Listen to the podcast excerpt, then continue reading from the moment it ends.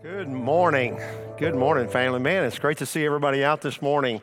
Uh, it's been a big day for us, but it's, it's, even a little bit bigger because I told you last week that I had a uh, grandchild on the way.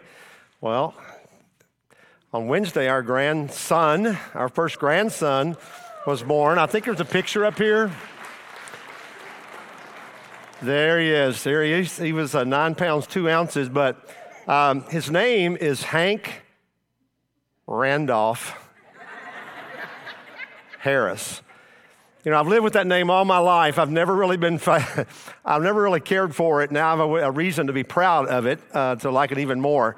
Uh, but anyway, that's what they wanted to name him. So uh, that's a lot, it's a big handle to carry all your life. So uh, at any rate, uh, but he's doing mom and, and daughter, uh, mom and son and husband. Everybody's doing good. We're leaving today after services to go see him. So we're, we're pretty pumped today. It's a big day. Um, let me ask you this Have you ever had a spiritual high. I feel like we're kind of on one this morning, a little bit, our family. Uh, a spiritual high, an experience that then immediately went down into the valley. I mean, everything was really up here, and then suddenly it went down here. Uh, several examples of that. In the Old Testament, there was a man named Elijah. He was a prophet. They had a great victory over the prophets of Baal. There were 400 prophets of Baal, and uh, they were opposing Elijah. They had a kind of a throwdown on a mountain and uh, they won. They were to call fire down from their God. And of course, the prophets of Baal had no fire to come down. They were just, it was a dud. But when Elijah called down fire, it destroyed everything the sacrifice, uh, the altar, the water, the ground around it, everything else. And then all the prophets were put to death. So it was a moment of great victory for Elijah. But then almost immediately, the next thing we read is that Elijah is depressed and discouraged and, and, and doubting God.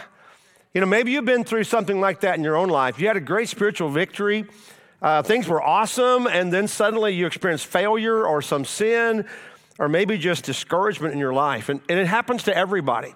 It happens to everybody, literally, including Jesus, I believe. So, in our scripture this morning, we're going to be talking about Jesus, and we're going to be learning some lessons here about faith. Let's go to Mark chapter 9.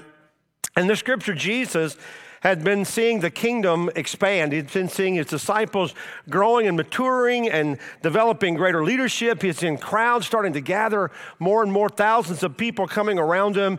And he had seen the, uh, the, um, uh, the people kind of picking up the mission and the message, and it was so, so great. And then he went up on a mountain, literally, where he was transfigured. And you read about that where Jesus was there with three of his disciples, Peter, James, and John.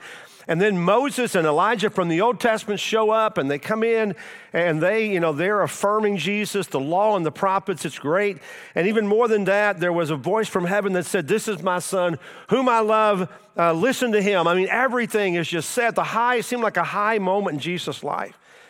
And in terms of what we might call mountaintop experiences, it just doesn't get any better than this. But then Jesus comes off the mountain like all of us have probably done at some point in our life, and immediately reality hits them. And that's where our scripture picks up.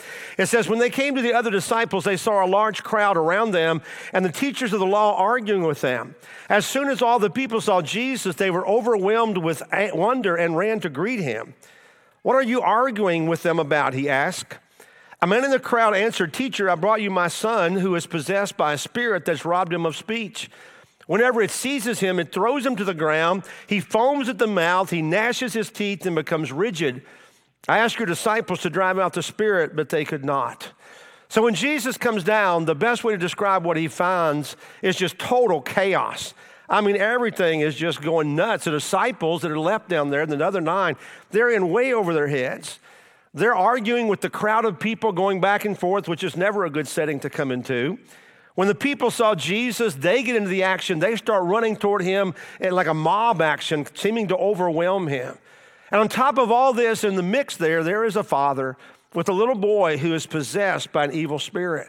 I mean, things seem to be in chaos, things seem to be falling apart. Right off this experience uh, on the mountain, he comes down and everything's a mess.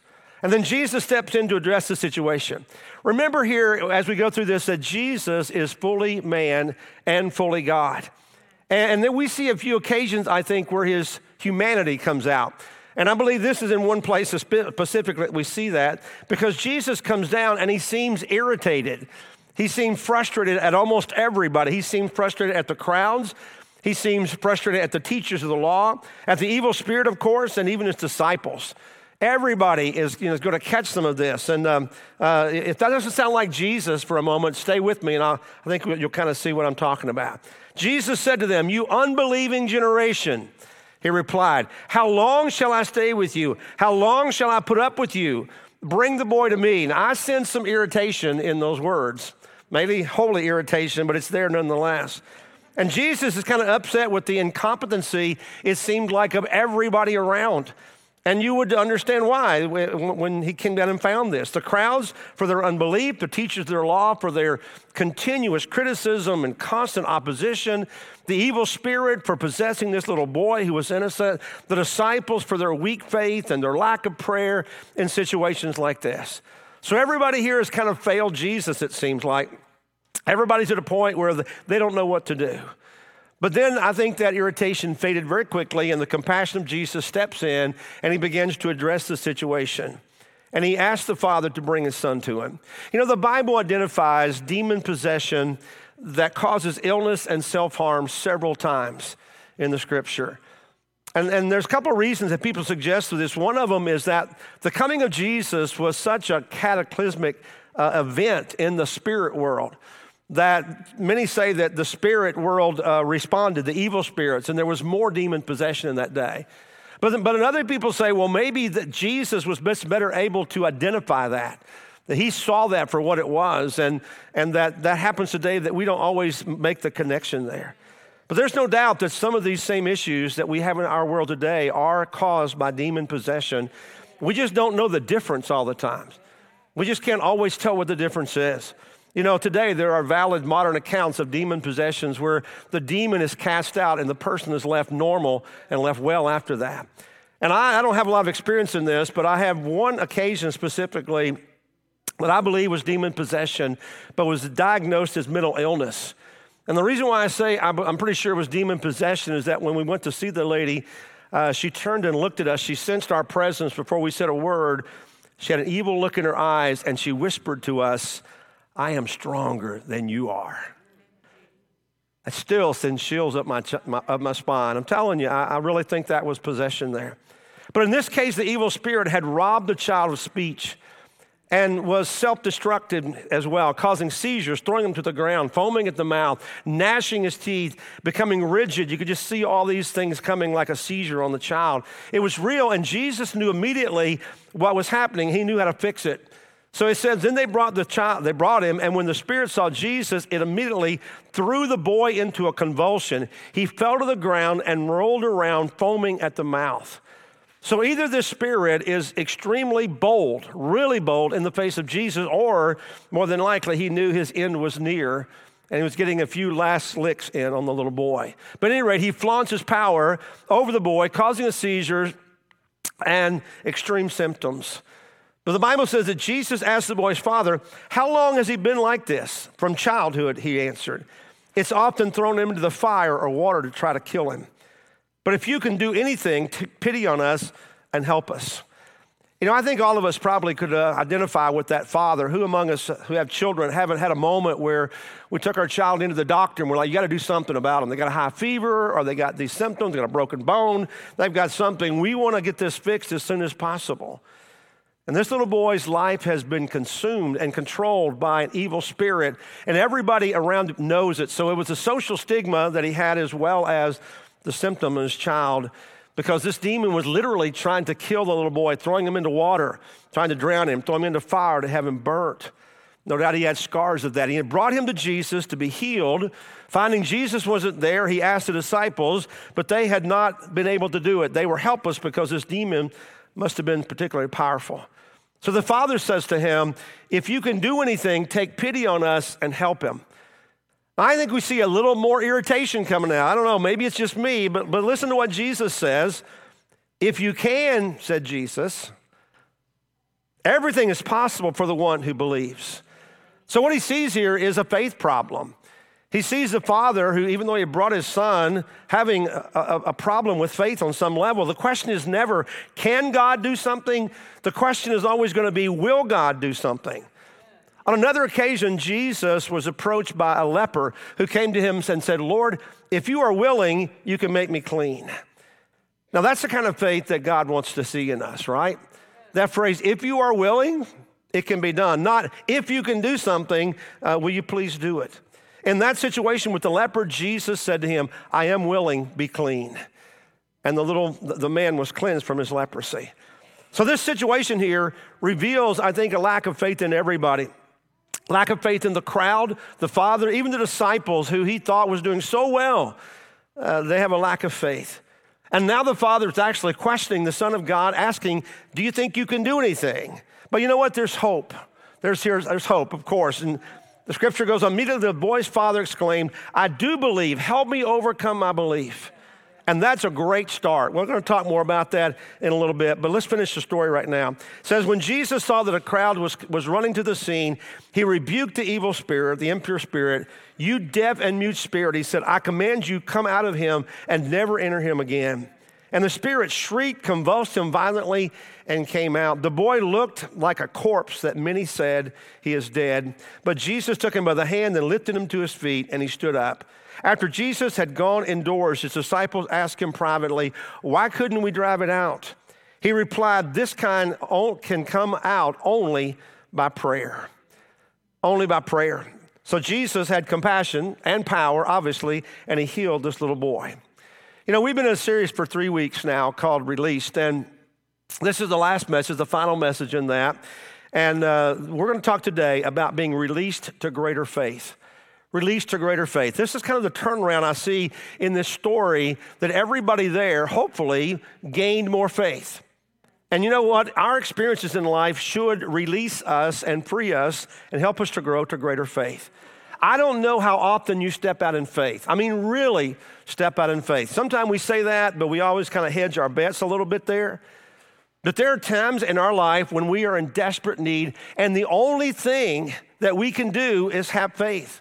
We're powerless, like this father, this little boy. We have a great need, but we can't do anything about it. You know, I like the definition of faith in Hebrews chapter 1. It says, Now faith is confidence in what we hope for and assurance about what we do not see confidence in what we hope for, and assurance about what we do not see. When I think about this definition of faith, I always think about my dad, uh, his experiences several years ago. You know, in the late 1960s, there were a very, very few deer in central Kentucky. I know that's hard to believe because you just drive down the road, sometimes you see them everywhere. But that day, several years ago, there were no little, if any, deer. And uh, the first deer season opened in the late 60s, and my dad wanted to go hunting. Now, my dad had never seen a deer, uh, maybe in a fence or you know at a park or something. He had never seen a deer. He had never seen a buck, but he was out there looking for a buck deer. And so he got ready and got up early in the morning, went out. It was cold, and he was walking around. He said he reflected to himself that this must be faith. There was confidence in what he was hoping for. There was no there was no assurance. He couldn't see it. He's never even seen one in his life, but he had hope and faith that he would. And that later that day, he was rewarded with, with an eight point buck, the first deer I'd ever seen uh, of any sort back several years ago. But I like that illustration because it's really pictures what faith is. When you step out and you try and you have no guarantee, there's no proof, nothing you can see, you just trust, you just believe. You know, one of the prerequisites of the Christian life is faith, believing that Jesus is who he says he is and that Jesus has all the power in the world. The Bible says that we are saved by our faith through grace, and that we live and grow as Christians by our increasing grace, that, uh, faith. That, that is something that's been developing us. Faith plays a part in everything that we do as Christians. From our beginning, come into Christ, our growth in Christ, our hope in our future and our eternity. You know, several months ago when we began this release initiative, as a church, which for those of you who weren't familiar, was an effort for us to pay off our mortgage uh, that we've carried for 20 years. When we did this, we needed to have faith because we were trying to pay off three quarters of a million dollars on top of our normal operating budget, coming out of a worldwide epidemic, going into a falling economy uh, with rising inflation, and, and really didn't have any resources to do that, to be honest with you. That's probably not something that we should have tried to do, certainly not on our own. If I were a consultant, I would say this is not a good time to try to do this. You should probably wait till things get a little bit better, but, but we chose not to do that. And, uh, but we felt like it was something that we should do. We felt like it was something God was kind of calling us to do as a church. So we prayed about it. We decided with God's help we could, we could do that. We were going to have faith to do it. And by His power and by His grace, we will, in the next couple of weeks, pay off that Doric mortgage completely. It will be gone. Absolutely. And when we do, you're going to hear about it. We're going to have a little service of celebration uh, on, that, okay? So that's important. But what I want us to learn some things through this because it's in times like this that we truly see the power of God move. When God does what we can't do, when God does what seems to be impossible for us, we could never do on our own, but God steps in and does that. And the question is do we have faith? Can we trust Him to do great things in spite of our own limitations and our own lack of power? And the reality is that we don't always have the faith to do that. We don't always. Take the story of this little boy here with the evil spirit.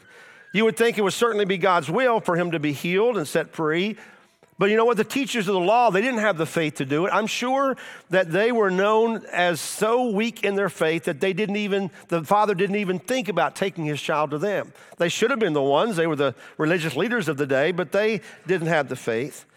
And the nine disciples there, they couldn't cast it out. Their faith was weak.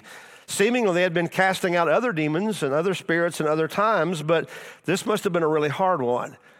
But it was an occasion for Jesus to reinforce the need for deeper faith, for them to challenge them to step up in their faith. So there's a couple lessons that I think we can learn from this whole story. The first thing is that healthy faith uh, starts with honest faith. Healthy faith starts with honest faith. The father said, I do believe, but immediately said, Help me with my unbelief. Now, he could have said, You know, I believe totally, 100%. I know you can do it. But he didn't do that. He said, I do believe, but then he hedged himself by saying, Well, I got a little bit of doubt about that. You know, I think that all of us identify with that at some point in our life. We know that we can believe, we know that we should believe, but there's always a part of us that, that, that kind of hedges and goes, I don't know, I'm not sure that God can do this. This seems bigger than anything I've seen God do, or I'm not sure that God's going to step in at this point. And you know, that little bit of doubt in our lives really hampers us from being who and what God wants us to be. In the back of our minds, we have a little reserve. Can he, but will he? You know? We don't always know the will of God in every situation. Our prayers need to be like that of the leper, though, that God, if you are willing, you can do this. You can do it. I believe you can if you are willing. But you know, at least his father was willing to acknowledge and honest enough to acknowledge that he didn't have complete faith. And I think sometimes that's what Jesus wants from us too. He wants honest faith, even if it's not perfect faith, even if it's not perfect. And I want to clear up one thing here that I've heard people say in the past that they might say to someone, Well, God didn't answer your prayer because you didn't have enough faith. Let me tell you, there's just no biblical proof of that or basis for that whatsoever. If something is God's will, God can do it regardless of our level of faith, all right? That God doesn't tease us by holding something back and going, Well, I would give this to you, but you just don't have enough faith to do that. There's no basis for that in the scripture. So we don't need to think or, or talk like that. If a person is not healed or a prayer is not answered, then obviously it's because it was not God's will to heal or to act in that situation. So we have to trust Him on that. But on the other hand, it's clear that God also does reward great faith. He rewards great faith. Many times Jesus commended those who believed fully and deeply in him.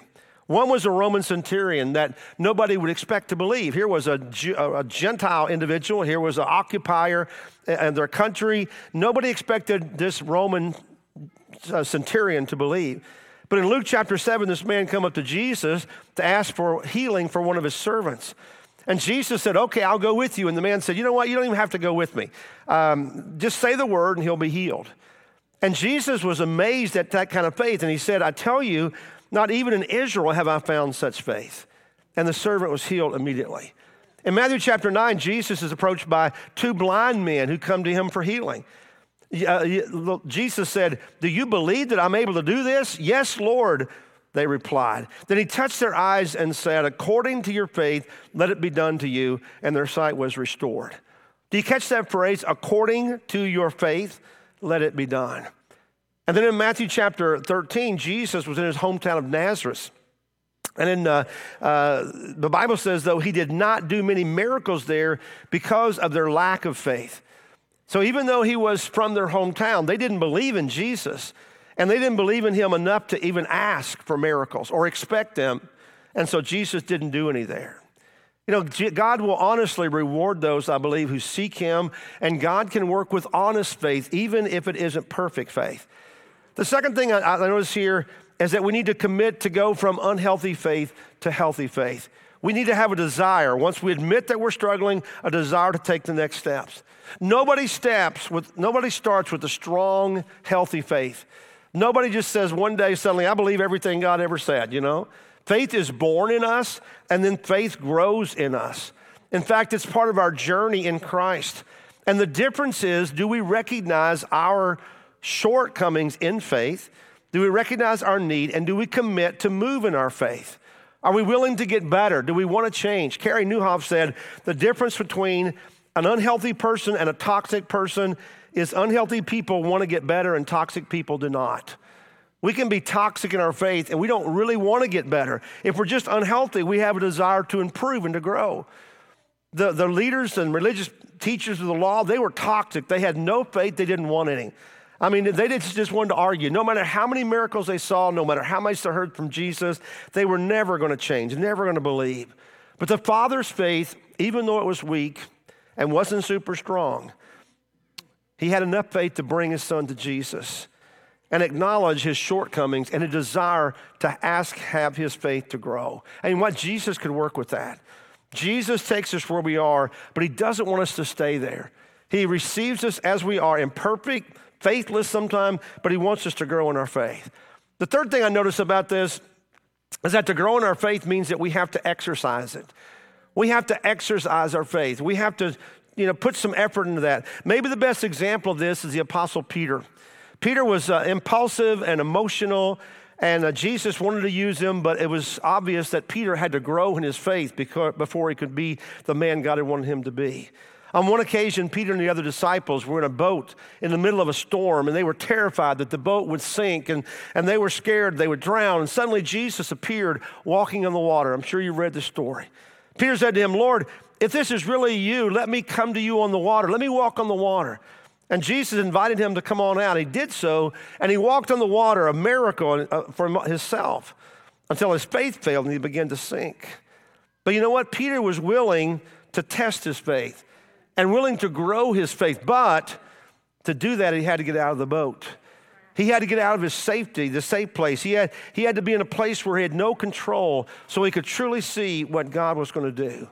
You know, I believe that most of us play it way too safe in life with, when it comes to faith. Most of us, we want to stay in the boat. We don't want to get out. We don't want to risk danger or loss or harm or anything. We're just terrified to get out of our safety spot there, to step out in faith, to do something that we can't control of ourselves. And you know what? That, that, that may be an act, it may be something that we just kind of go beyond what we've never done before, trusting that God's going to give us strength and courage.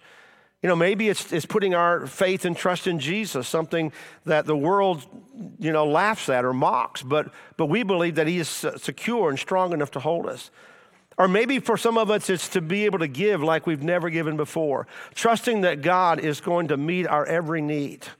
And I want to tell you, I know that people who give sacrificial on a regular basis will tell you that God is faithful, that God will never, ever let us down. He will never fail us. He meets all of our needs and He blesses beyond what we can ever imagine, what we can give back to Him.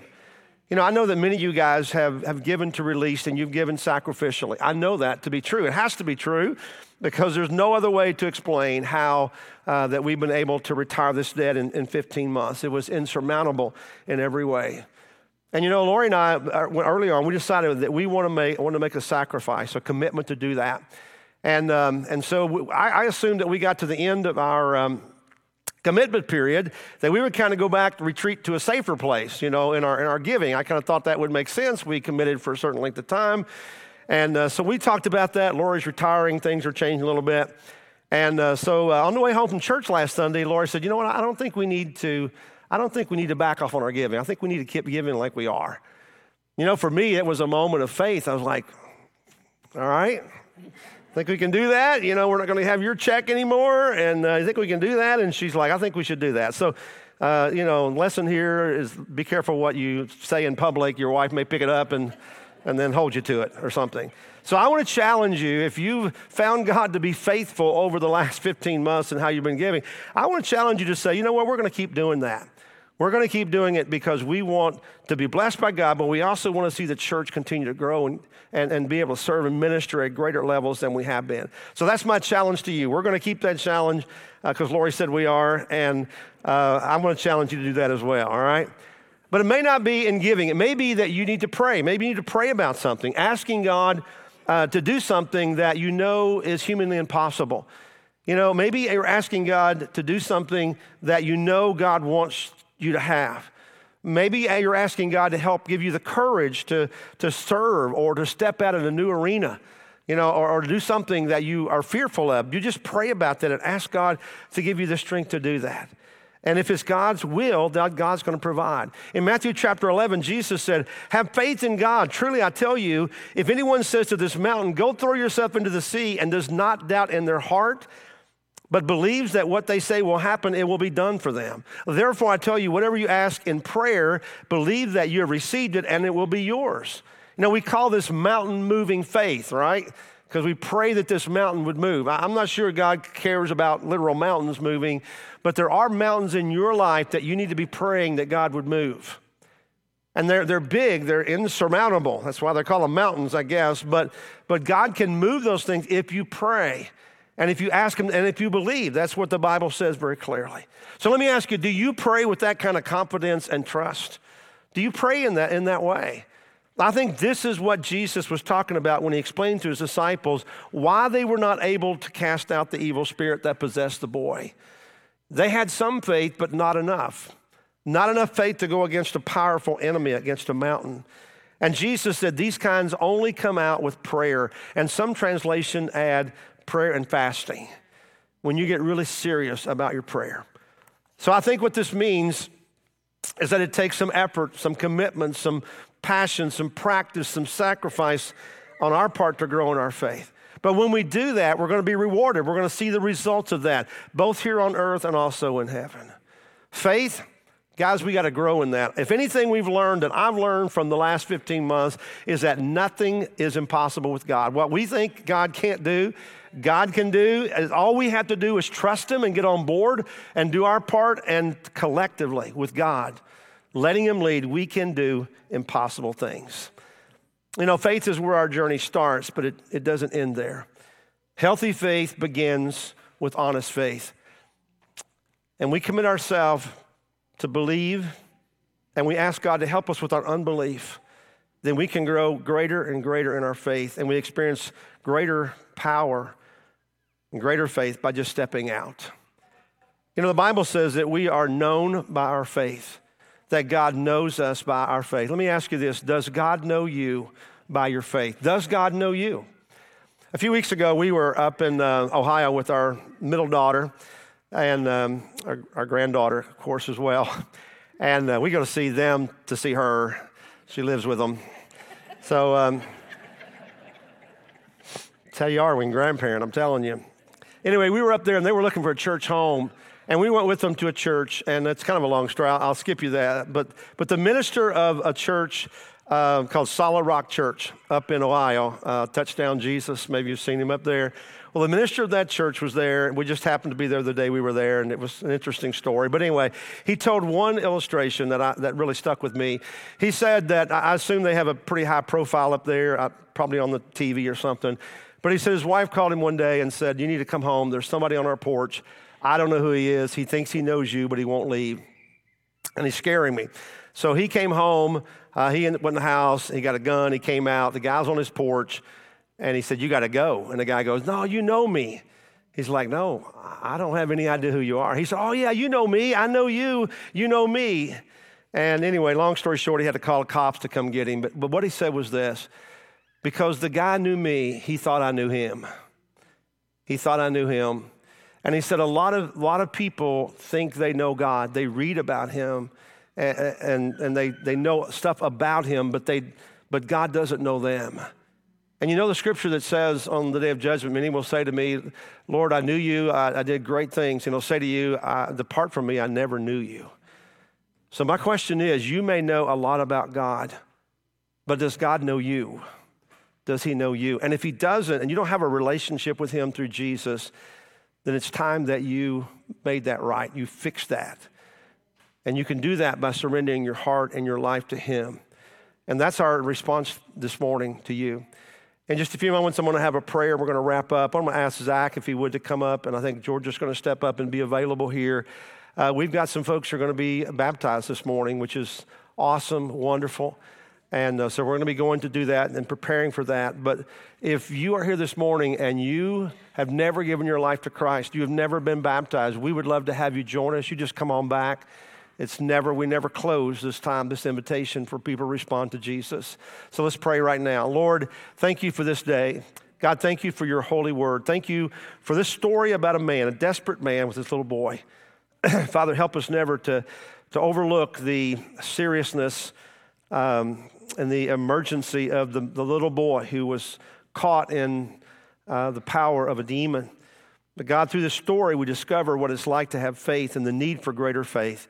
And Lord, we learn that in all sort of ways, in practical ways, like our released initiative, where you've shown up and you've helped us pay this off. But, but God, in many other ways where our prayers are answered. And Lord, where they're not answered the way we want, we know we trust you because this is your will. If you are willing, you can. God, help us always to seek your will. But Lord, in everything, would you grow our faith to the point that we can give you our lives, surrender to you, and Lord, that you will know us and just as we know you. Lord, we lift all these things up in the name of Jesus Christ. Amen. Let's rise and sing.